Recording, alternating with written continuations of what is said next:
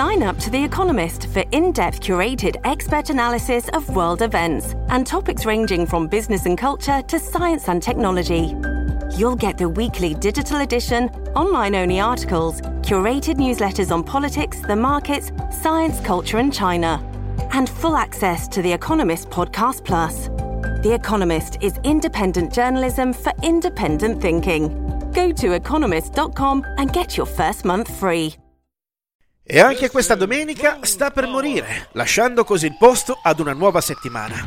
Io non so come la pensiate voi, ma personalmente la domenica mi ha sempre lasciato come un senso di vuoto, come di una giornata messa lì tanto per riempire il buco del tanto agognato fine settimana. Tra un grazie a Dio è venerdì e questa sera è sabato, magari mi faccio un altro drink, la domenica resta lì. È impassibile e ti guardo anche con un certo disprezzo, mentre cerchi di rimettere insieme i pezzi per tornare ad essere presentabile ed affrontare quel dramma esistenziale altresì conosciuto come lunedì mattina. E mentre maledico con vigorosi improperi il giorno del Signore, mi butto a cercare qualcosa che possa intrattenermi in questa serata inutile. Finisco su una delle molteplici piattaforme in streaming che oramai abbiamo a disposizione sui nostri televisori sempre più piatti ed intelligenti ed incappo nel titolo che ha chiuso con il botto il 2023. Mi riferisco a C'è ancora domani, prima prova dietro alla macchina da presa di Paola Cortellesi, pellicola girata in bianco e nero ed ambientata in una Roma alle prese con la fine della seconda guerra mondiale.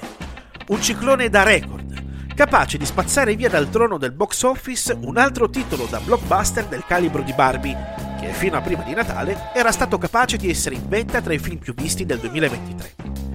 Prima di premere il tasto play faccio la mia solita prova. L'insonnia non rallenta i miei riflessi e soprattutto non appesantisce le mie palpebre. Quindi posso proseguire tranquillo e fiducioso nella visione del film. La pellicola è ambientata a Roma nel 1946, in una capitale distrutta dagli strascichi della fine della seconda guerra mondiale. Nel dettaglio segue le vicende di Delia, madre di tre figli, una femmina e due maschi, e moglie di Ivano uomo rozzo e violento, che non perde occasione per metterle le mani addosso per ogni errore che, a suo avviso, lei compie. Per le strade della capitale ci sono le truppe alleate e tra la gente c'è una sincera voglia di cambiamento per costruire un paese ancora a pezzi.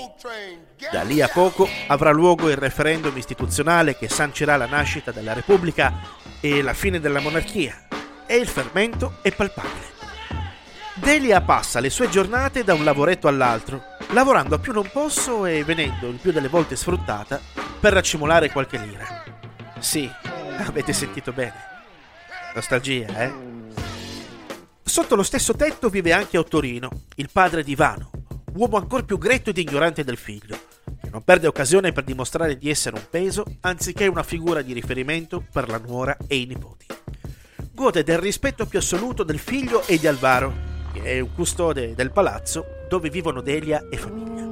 Tra un sacrificio ed un sopruso perpetrato dal marito, la vita di Delia scorre sempre uguale, riuscendo ad avere come unica valvola di sfogo l'amica Marisa, con la quale si confida. Dopo l'ennesima manicata de botte, Delia passa per il centro della città e trova per terra una fotografia. La raccoglie e la porge a William, soldato afroamericano che si dimostra subito molto riconoscente nei suoi confronti quella fotografia raffigura tutta la famiglia del soldato ed è l'unica cosa che gli dà sollievo in un teatro di guerra fatto di incertezze e di paura di non poter fare ritorno a casa. Tutto cambia quando Marcella, la figlia adolescente di Delia, si fidanza ufficialmente con Giulio, giovane rampollo di una famiglia benestante e proprietaria di un bar della zona. Inizialmente felice per il radioso futuro che attende la figlia, pian piano Delia si rende conto che sta per fare la sua stessa fine. Un amore stupendo ed idilliaco nelle sue prime fasi, ma poi tormentato, soffocante e malato per il resto della sua storia. Decide quindi di mettere in atto dei cambiamenti, andando anche contro l'asfissiante e psicopatico marito, per cambiare il suo destino, ma soprattutto quello di sua figlia. Ora, non voglio affrontare nessun discorso dal connotato politico, non ne sono capace e sinceramente non mi interessa. Il mio è un timido punto di vista di uno spettatore curioso che ha riversato molte aspettative in questo film, assolutamente non disattese. Anzi, C'è ancora domani è davvero un gran bel film, si fa guardare con vivo interesse dall'inizio alla fine. Paola Cortellesi, qui in stato di grazia insieme a tutto il cast protagonista e non, dimostra una volta di più di essere una grande attrice e soprattutto una grande regista. Il pregio di questa pellicola è di far immedesimare subito lo spettatore nel contesto socio-politico-culturale del periodo, nello stesso vivido modo in cui lo abbiamo sentito raccontare dai nostri nonni. Ed è proprio questo uno dei segreti del successo di questo film non è banale, non si parla addosso ed è uno dei migliori esempi di come il cinema italiano possa essere ancora vivo e capace di raccontare storie che non siano insipide commedie e copie di loro stesse o melensi e complicati film d'amore che non lasciano davvero nulla.